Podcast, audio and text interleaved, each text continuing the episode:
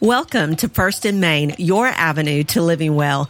I'm Debs here with my amazing co-host Lauren to meet you in the busyness of your everyday life, to pass along some of the insights and wisdom we've gained over the years.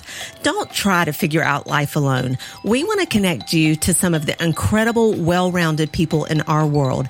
They're life coaches, counselors, pastors, physicians, just amazing people who can help you along the way. Each episode will be sharing personal stories, practical help, and timeless principles to help you live at your best. So lean in and let's tackle life together.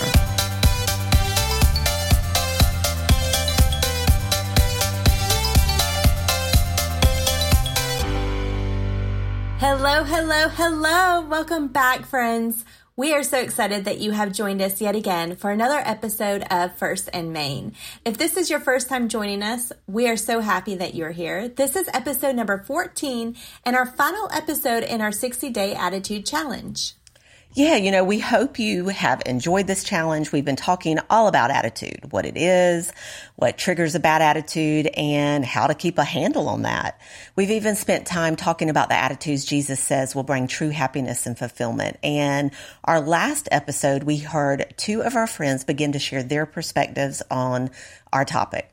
Yeah, and if you haven't listened to the last episode, you definitely want to because we had so much fun with Anika Murray and Pastor Andy Smith.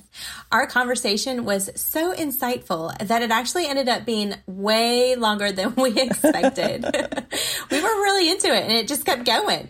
well, I mean, they do say time flies when you're having fun. True. um, it was fun, but they really shared so many insightful things that we just decided to share half of the interview last episode and then give you the second half this time. So we'll just go ahead and cue it up, jump right into it. And at the end, we'll come back and share some final thoughts with you guys. Okay, let's cue it up. Okay, so you know, we've been talking about the Beatitudes, which are eight specific attitudes Jesus talked about, and they can produce true happiness and satisfaction in our lives. And I'd really, I just love for you guys to share maybe an insight that you have into the Beatitudes and possibly one that has really made an impression on you, or maybe one that you have a story about. You know, just a way that you have learned to demonstrate that particular attitude in your own life. Yeah, so I I love the uh, Beatitudes, but probably because of some some uh, some of my own adjustments to my own life that this this whole story has had. Because I think it's fascinating that Jesus is in the midst of a large crowd and he calls his disciples, he, he pulls them aside, he sits down, and his intent was to teach them in the landscape and in the context of the culture they were in. And so he doesn't speak this off removed in this place of a retreat. He actually is speaking this in real time of what everyone is facing, what they see going on around and he's teaching them where you knew other people may have overheard his teaching as a way of saying, I'm, I'm here to bring a new standard of what blessing looks like because blessing according to the realm and the rule of heaven looks different than what we think blessing is here. And the first thing he attacks is pride. Yeah. he just goes right after it, right? When he talks about blessed are the poor in spirit, for theirs is the kingdom of heaven.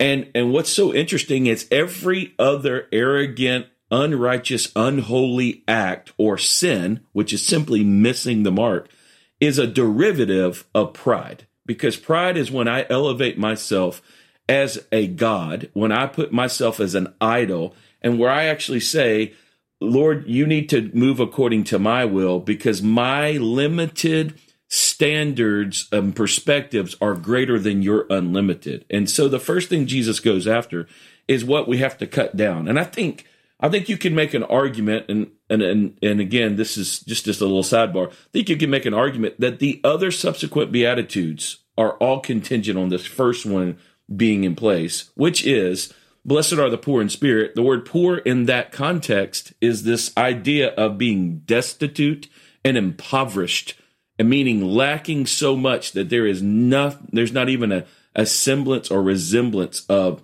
your own spirit. And he says, when someone comes in, in a truly destitute place of their own spirit, they are vessels completely fit and personally suited to be filled and have uh, access and influence and all the rights and entitlements of the kingdom of heaven. And so that has always got me. In fact, what I do for a living is, you know, I speak pretty much once, uh, once or twice every week. I preach once or twice every week. Um, and in that, what I've learned is the difference between a really good message that was full of me, that people go, yeah, that was good. And then a really good message that was empty of me, where someone was transformed. Mm-hmm. The difference for me here is everything that is full of me will not have transformational power. Mm. And therefore, it will not make a difference. It, but it, you can rest assured it will have influence. And that's not always a positive thing. And so for me, what I realized is, is one, one Sunday I got through speaking. I walked off the platform.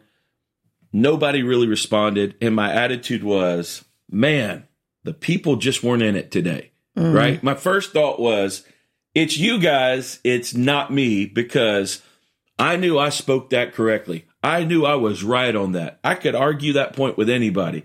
And yet the problem is, is I had gone up there and I had spoken in a certain way that afterwards someone came up to me and said, I, I, I, I did this and, and I said, uh, what, what'd you think about what I shared today? And, and they said, I was hoping you wouldn't ask me. And I was like, oh, oh man, wow. you just crushed me. You just, you just, and this guy said, because you seemed angry. Ooh. And I'm like, did you not hear the word that I just preached? And uh, and of course I didn't say it that passionately. I'm like, well, why? Unpack that for me. He goes, well, all that you were saying, I agree with, but you seemed angry while you were saying it, and I didn't know what we had done to make you angry. Mm. And I thought, wow, here is something. And you know what? For me, I realized I stood in the way of the gospel that day, not by what I was teaching, but by how I was teaching it. Wow. And and and I hate to hijack this for a minute, but but I think in our current landscape, Debs, it is interesting. If you look at our political dynamic, our social dynamic, our cultural dynamic right now, yeah. how many people have stood up and said, God is on my side, and let me tell you what he says and how disgusted he is with the way things are. And we've got to remember, God is on humanity's side. Right. And there will come a time if people deny Christ that heaven and hell, they will, they will be set apart in hell. But Jesus is for us, and we need to broker it in such a way that people realize they come and they receive him. And attitude is the chief indicator and marker to how effectively we do that. So true. So true. Thank you for sharing that. All right, Anika, what about you? Any of the Beatitudes, thoughts, insights? Yes. Okay. It's just so much contained in each one of these uh, Beatitudes. It, it's so much. And, you know, and it teaches us how to be blessed. And who doesn't want to be blessed, you know, right. and to be happy and to be fortunate? You know, one that stands out to me is that the pure in heart will see God. And I remember a time where someone dear to me, now dear to me, uh, really questioned my motivations and questioned my intention. Now, this is someone who had lived in my home um, at no cost. And she came back to me and said uh, she didn't think that I liked her and didn't feel um, like I was really accepting of her. And I was really shocked because I had done so many things for her um, previously. But what it made me do from that point was really examine my heart and um, ask the Lord, what is it that I am giving off that would give someone that impression as opposed to um, letting them see, you know, truly how I thought of them or how I felt and just examining my heart to make sure I'm not doing things out of ill motives or ill intent or to be seen or doing things out of obligation, but really from that sincerity of heart. And, you know, in scripture, in Psalms, David constantly, you know, asks for um, a pure heart that he would be cleansed. And one way of putting it is just making sure we're up to date in our repentance. I always pray that I will have a just a sincere heart and a pure heart um, before God. I realize at times when I can't see God clearly or see what He's doing, I have to do a heart check and really make sure I'm lining up with what He's spoken, what He says, and that I'm able to do things with the whole heart and out of that purity that comes from a relationship with Him. You know, the Bible teaches us also to just guard our hearts. And you know, we guard things that we hold dear to us. Uh, we keep those things protected. And our heart should be kept just above all things really because out of it you know flows the issues of life. It flows um things flow from from our heart. Even out of the abundance of our heart you know we speak. So we have to make sure that we are guarding. So what i do is i am conscious of the things that I see, of the things that I hear, and the things that I think, knowing that those things um, have an impact on my heart. And the way to help maintain purity of heart is to just be mindful and pay attention to what we are really giving our attention to. I love that. And I think a lot of times I've just found in my relationship with the Lord is like we don't have to hide anything. And mm-hmm. I've had, I have, and have had, and still do have um, issues of the heart. There are things that come up. There are desires. There um, are, you know, things that pull for my affection, my devotion, mm. my attention. And obviously, walking with the Lord, we know things that are helpful, that are not helpful. And just being honest with him, I think that's so huge. I think just, God, this is what I'm dealing with. And this is, this came up. I wasn't even like, you know, thinking about this and like got in a situation and here it is before me. And this is like rumbling around in my heart and just being able to talk to mm-hmm. him about those things. We can talk to him about anything. And I think a lot of people, they feel certain things. They maybe, you know, start getting drawn towards something and they're afraid to even talk about that, but he sees all of that. He knows all of that. And all he wants from us is to talk to him about it. He is the only one that can change the desires of our heart, you know, the devotion of our heart. And that's the incredible thing that he promises. He will give us a new heart. He'll change our, he'll so soften good. our heart. And, um, life can harden your heart. Um, there are things that sin hardens your heart. And um, if you find yourself in a place where you are giving, you know, into some of your desires, you feel yourself hardening toward, you know, even wanting to obey God, wanting to follow those promptings where He's saying, turn that off or uh, turn away from that. You know, all you have to do is just acknowledge that and talk to Him about it. And He will help you mm. when you don't want to actually do the right thing. So good. Okay, Pastor Andy, I want to shoot this question to you. I want to talk about saltiness for just a minute because nowadays, if you're described as being salty, it is not a positive thing. Somebody is saying that you either have a bad attitude, you're bitter or angry because like you being salty. But Jesus actually talks about saltiness right after describing the eight attitudes we are to have. And it's a positive thing. So I would, I'm going to read the scripture and then I'd love you to just talk about this for a little bit so we can have the right perspective on saltiness.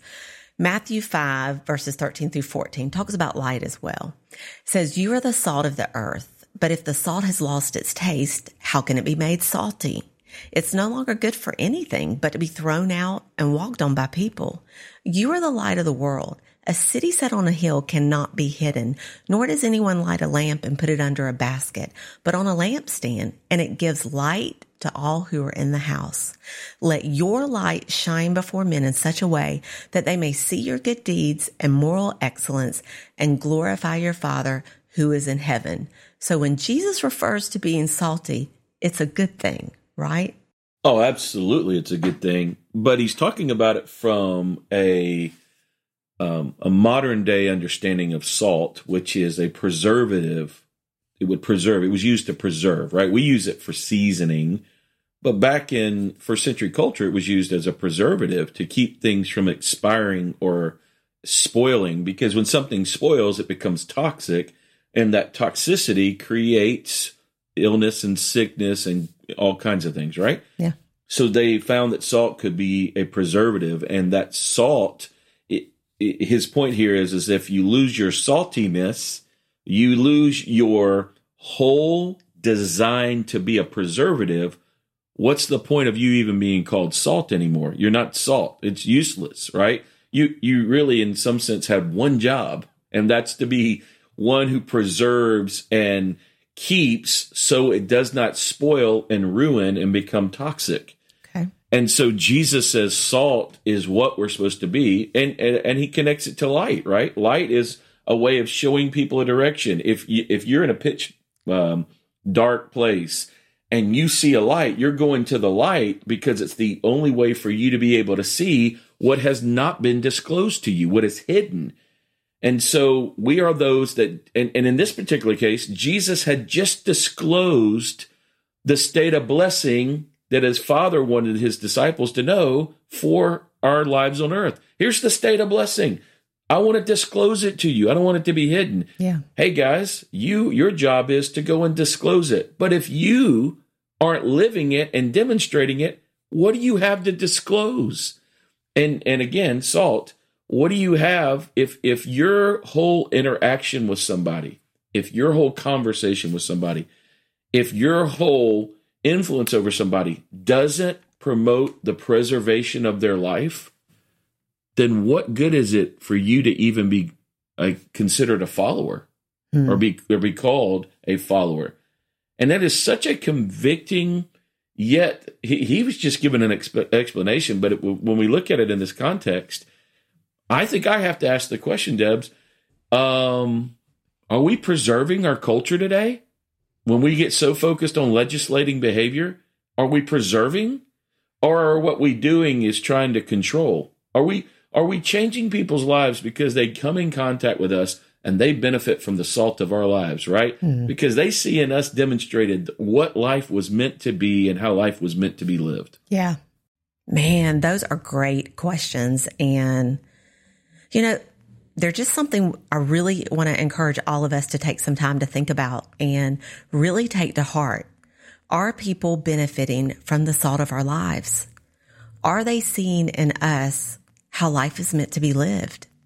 And if not, how can we adjust and make the changes necessary so that when people are watching and listening to us, they see us displaying the attitudes Jesus described in the Beatitudes. You know, when they do, we are going to stand out and inevitably, without probably saying anything specifically, like our life will show people a better way to live. I want that. I really, really do. You know, all this makes me think of my job. You know, I'm in a salon where I am working with people and doing hair, and some of the conversations that I hear sometimes aren't like great conversations, you know, and I have an opportunity to be salt. Yeah. Um, also, a lot of times people come in and they just want to close their eyes and relax. And when they're doing that, they're also listening to other people's conversations. Yeah. And so, what more of a perfect moment to really be of salt? If someone's going to listen to me, I want them to hear, you know, salty, I guess, th- salty things, you know, but of God salts, you know. I want to be that that light.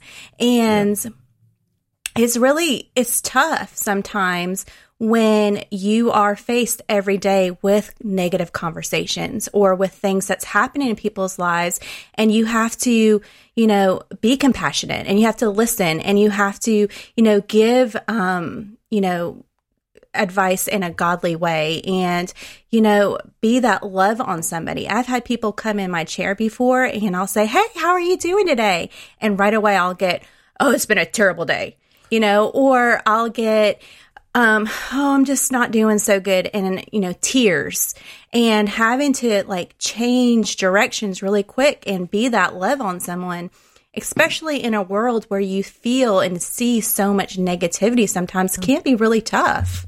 Yeah, it can be, and. I think we're going to face some type of attitude challenge every day.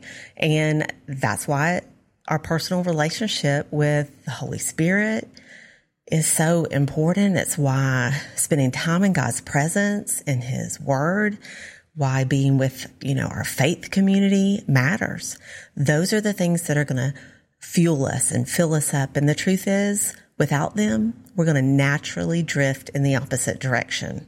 Bottom line, we're going to pour out what is being poured in. So, you know, for me, I think it goes back to what Pastor Andy said at the beginning um, in the first beatitude, being poor in spirit. That's just us learning to stay in a place of dependency on God, to be salt, to be light, to have the right perspective, to keep our attitude in check because it's just impossible without Him. So, Anika, I know that something happened to you just the other week. We had been talking about attitude, and as soon as it happened, you gave him a call. I would love for you to share that story with our listeners today. Yeah, I have a story to share. Just a few weeks ago, I had to do a dreaded call to customer service at T Mobile. Hmm. okay, oh. my phone was acting up, doing weird things. So I finally sat down to make this call. So, anyway, of course, I had to wait for a few minutes, and a representative comes on, and she did her best, but to no avail. So, of course, she had to get an expert on the line with me. So, we went through some prompts and checking the settings and restarting the phone and all of this. And it took about an hour. So, during the time, we did a little small talk, but nothing major or nothing big. Towards the end of the call, she asked about the service and if I would recommend her. So, I kind of paused and then I said, Well, you were nice and um, helpful. So, yes, I'd, I'd recommend you. Thank you so much. And what she said next, Deb, she said, I'm so glad that you answered that way or you told me that I was nice because this is my first day back and you're my first call of the day. And I'm so glad you were on the phone with me. I just got back from being out for a month because I lost my husband. My husband died last month. Mm. So of course we have this, you know, pause. Wow. And it gave me an opportunity to try to say some encouraging words. Mm-hmm. You know, I had no intention of being extra nice. I was just being regular mm-hmm. to her. But to hear her say she was thankful that I was the first call she had back because I was being nice to her. And it makes you think you don't know what people are going through yeah. or what your attitude could do for someone mm. else, even when you're not being intentional about it. So I just wanted to to just share that bit about wow. that. Wow.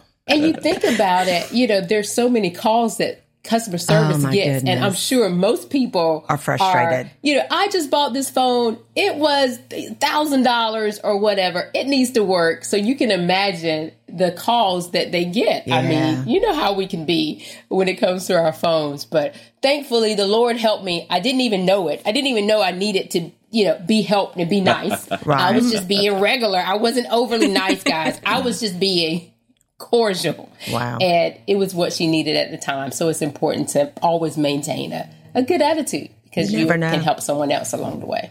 So it's just like Andy that's said, your true. attitude paved the way. I'm telling you, that's such a great story. It's such a fantastic story. I, and I think we forget that how we live in the ordinary moments will determine if people have an extraordinary encounter with God. Oof. And I think it's for me something I've got to remember.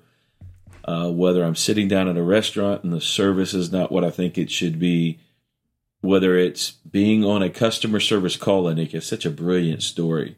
Who would have thought you were talking to somebody whose first day back after having such a tragedy in their life? And yet, in those moments, I love how you say it's just being regular, but it's just being regular in agreement with Holy Spirit and sensitive to how you respond. And on the, almost in those micro moments where you didn't stop and be like, all right, now I'm about to be on this call with this customer service person. I want to be light here, God. It's no, if I just stay in tune and in step with Holy Spirit, what comes out of me when I get squeezed, is it preserving or is it discouraging? Is it divisive? Is it destructive? And if it's preserving, well, there you go. You were just being regular because what you had deposited in you was squeezed out in an hour conversation with customer service that actually was preserving to this woman. It's powerful. Love that. So that is a great question, I think, to ask ourselves is how are we doing when we get squeezed? and if what's yeah. coming out isn't preserving, that's just an indication that we need some time with the Holy Spirit. We need to be refilled. We need to get reconnected because um, if we are having those that time with the Lord and all of that, when we get squeezed, like Anika, what is going to come out is what's been put in. So love so that. True. All right. Um, well, here's uh, let's. This is probably the last question that I want to ask you guys. You have both been in ministry for years. You've obviously ministered to, you've served with, and you've had the opportunity to lead a lot of people, different types of personalities, uh, people with different issues, and all of that. And can you give it, you know, give our listeners some tips on how you've learned to respond to people that just have a bad attitude.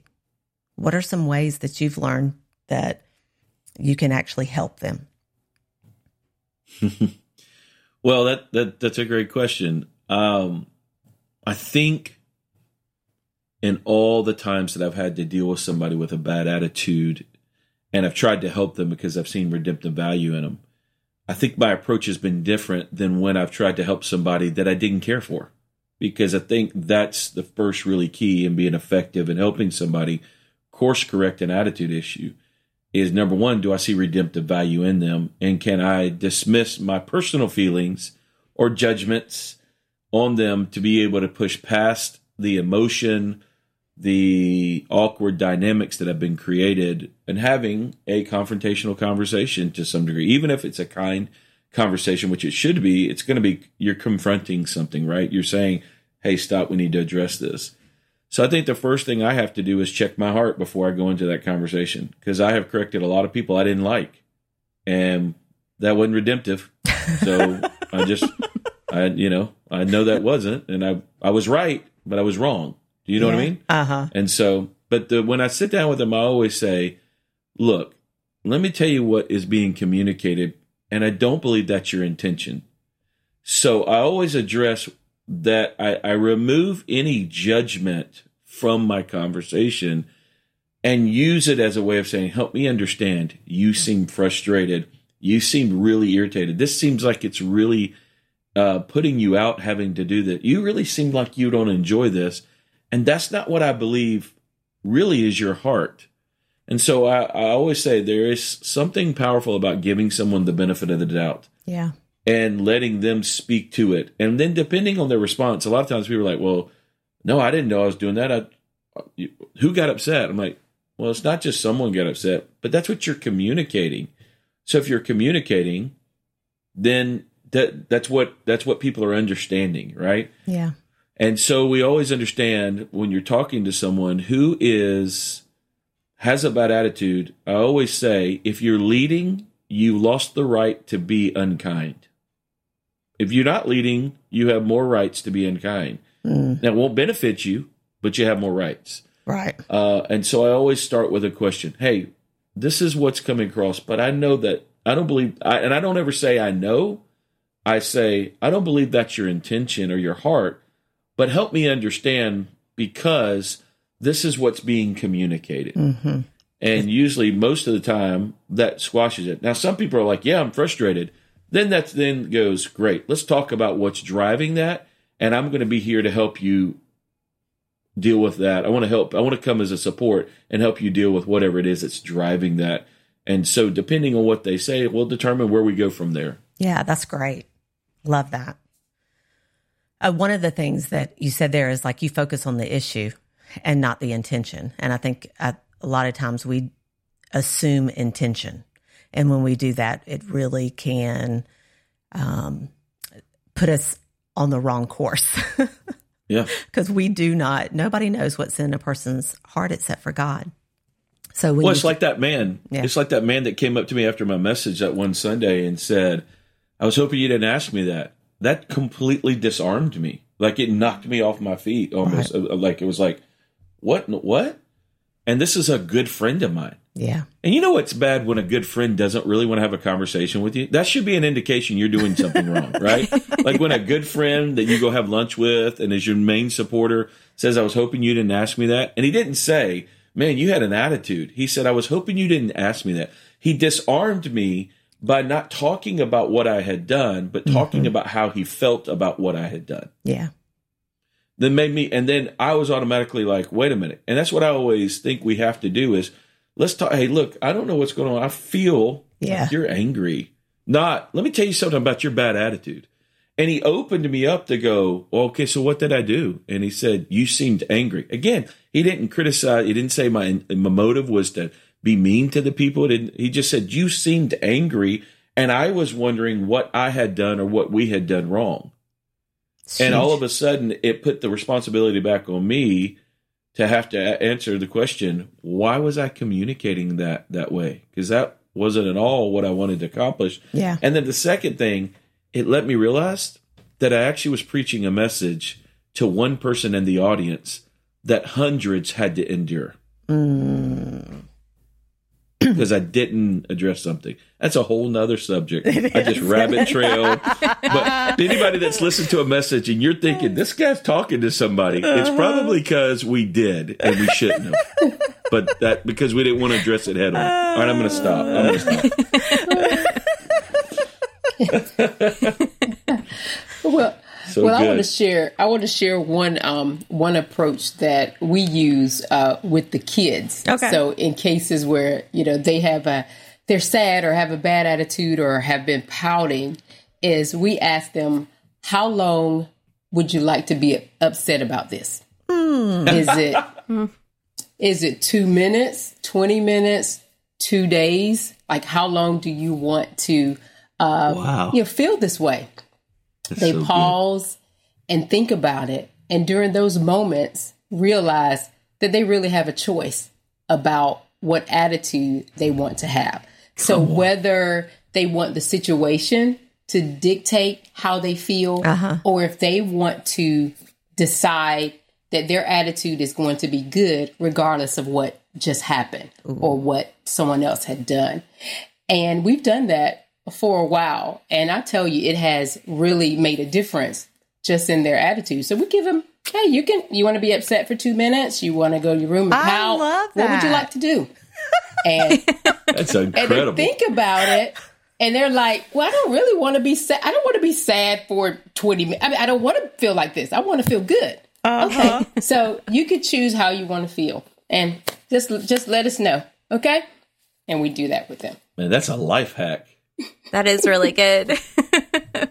I loved both of your answers. And, you know, when talking about attitude, I think I could kind of sum up based on your answers. It's all about learning to communicate well, like Pastor Andy said, but it's also le- learning to choose well, like Pastor Anika, you said. And um, I think both of those are just great, you know, takeaways from today of how to go on throughout our next, you know, couple days and weeks and hopefully months, having a good attitude is, you know, working on our communication skills and working on choosing well, choosing what, you know, God wants us to choose and living the life that He's intended us to live. You know, I just want to say just to anybody that's listening and, and as an encouragement to both you and Lauren, I think when we get vulnerable enough to have these conversations, what we're doing is we're not saying, hey, this is the quick solution that's going to change everything. What we're saying is we recognize that if we don't address our attitudes, we cannot expect to influence the attitudes and the culture of the people around us. And the only person, I don't know if it was Anika or Debs or Laura, I don't know which one of you said this, and I apologize for not knowing, but we can't really control anything but ourselves. And and so I think addressing this idea of attitude says if I am completely or I'm up to date or uh, on my repentance, I'm I'm I'm really monitoring my heart, thus my attitude. I will number one have a better handle on how to live in the midst of other people and have a great opportunity to influence their attitudes. Pastor Andy, that is so good. Thank you for sharing that with us and wrapping it all up for us. Very, very good. And Anika, we are so glad that you're with us too. Um, I took lots of notes from both of y'all today. So thank you again for being with us. Yes, you shared so many nuggets. I can't wait to go back and listen and write them all down. Anyway, you know, we loved having you guys, and obviously, we would love to have you back with us. Thanks again uh, for taking the time. Really appreciate it. Yes, glad to be here. Thanks so much. I really appreciate the invitation. Thanks for having us. I, I love being with you guys. So thanks for inviting me back. Well, guys, that was the last half of the interview. See what we mean? It was so good. We had to share it with you all. I have taken so many notes, Debs. My hands hurt. um, you know, Debs, there is one more thing, though, that I feel like we need to mention. Okay. When I think deeply about all the times that I've had to apologize for my bad attitude, I realize that most of the time it's because I'm not feeling well. It could be that I'm tired or hangry. It could be my hormones or even my diet. You know, sometimes when I eat bad, I just feel bad. Mm, same, same, same. Sometimes it's like aches and pains from what I do standing at work all day. I don't know, whatever it is. I have learned for myself that most of the time my attitude is bad when I feel bad. And so feeling bad should not be an excuse to have a bad attitude. We are not only responsible for our attitudes, what we say and how we say it, you know, like what we think and how we react and mm. respond, but we are also responsible for our bodies. Yeah, Lauren. You know, I am I'm really glad you mentioned that because it's true. We are integrated beings. We are not just, you know, a soul and a spirit, you know, having mind, will, and emotions. We have a body, and one thing, one area of our life, you know, definitely impacts another area of our life. And, you know, it, we can have that domino effect. So I think it'd be great if we would just take a little bit of time, maybe over you know, the next few episodes and maybe talk about some of the key areas that we're responsible for stewarding. Like, you know, you mentioned our bodies. That's just one example. And maybe we spend some time talking about personal disciplines and habits that could really help all of us make sure we're on track and then just set us all up to win every day. Yeah, that's a great idea. I think we should do that. It would make for some really great podcast episodes. Yeah. For sure. yeah. yeah. Well, Debs, we did it. We completed our 60 day attitude challenge. you know, and for everybody listening, we hope that the last eight weeks have not only challenged you, but they've helped you, helped to remind you how important your attitude is and the difference it makes in determining the kind of life you have and the impact that you're having on others, whether you realize it or not. And we hope that the Beatitudes are going to be from this point forward your first and main attitudes you aspire to have. And we just pray in the days to come you find yourself having better attitude and keeping a better handle on it. I agree. And you know, even though we're finishing up the 60 day attitude challenge, it really is a never ending challenge. This is something we can and should work on every day. So let's commit to praying about our attitudes and continually work on them. All right, I'm with you. All right, that's it for today. We hope you've enjoyed it. We can't wait to meet here with you again at First and Main, your avenue to living well.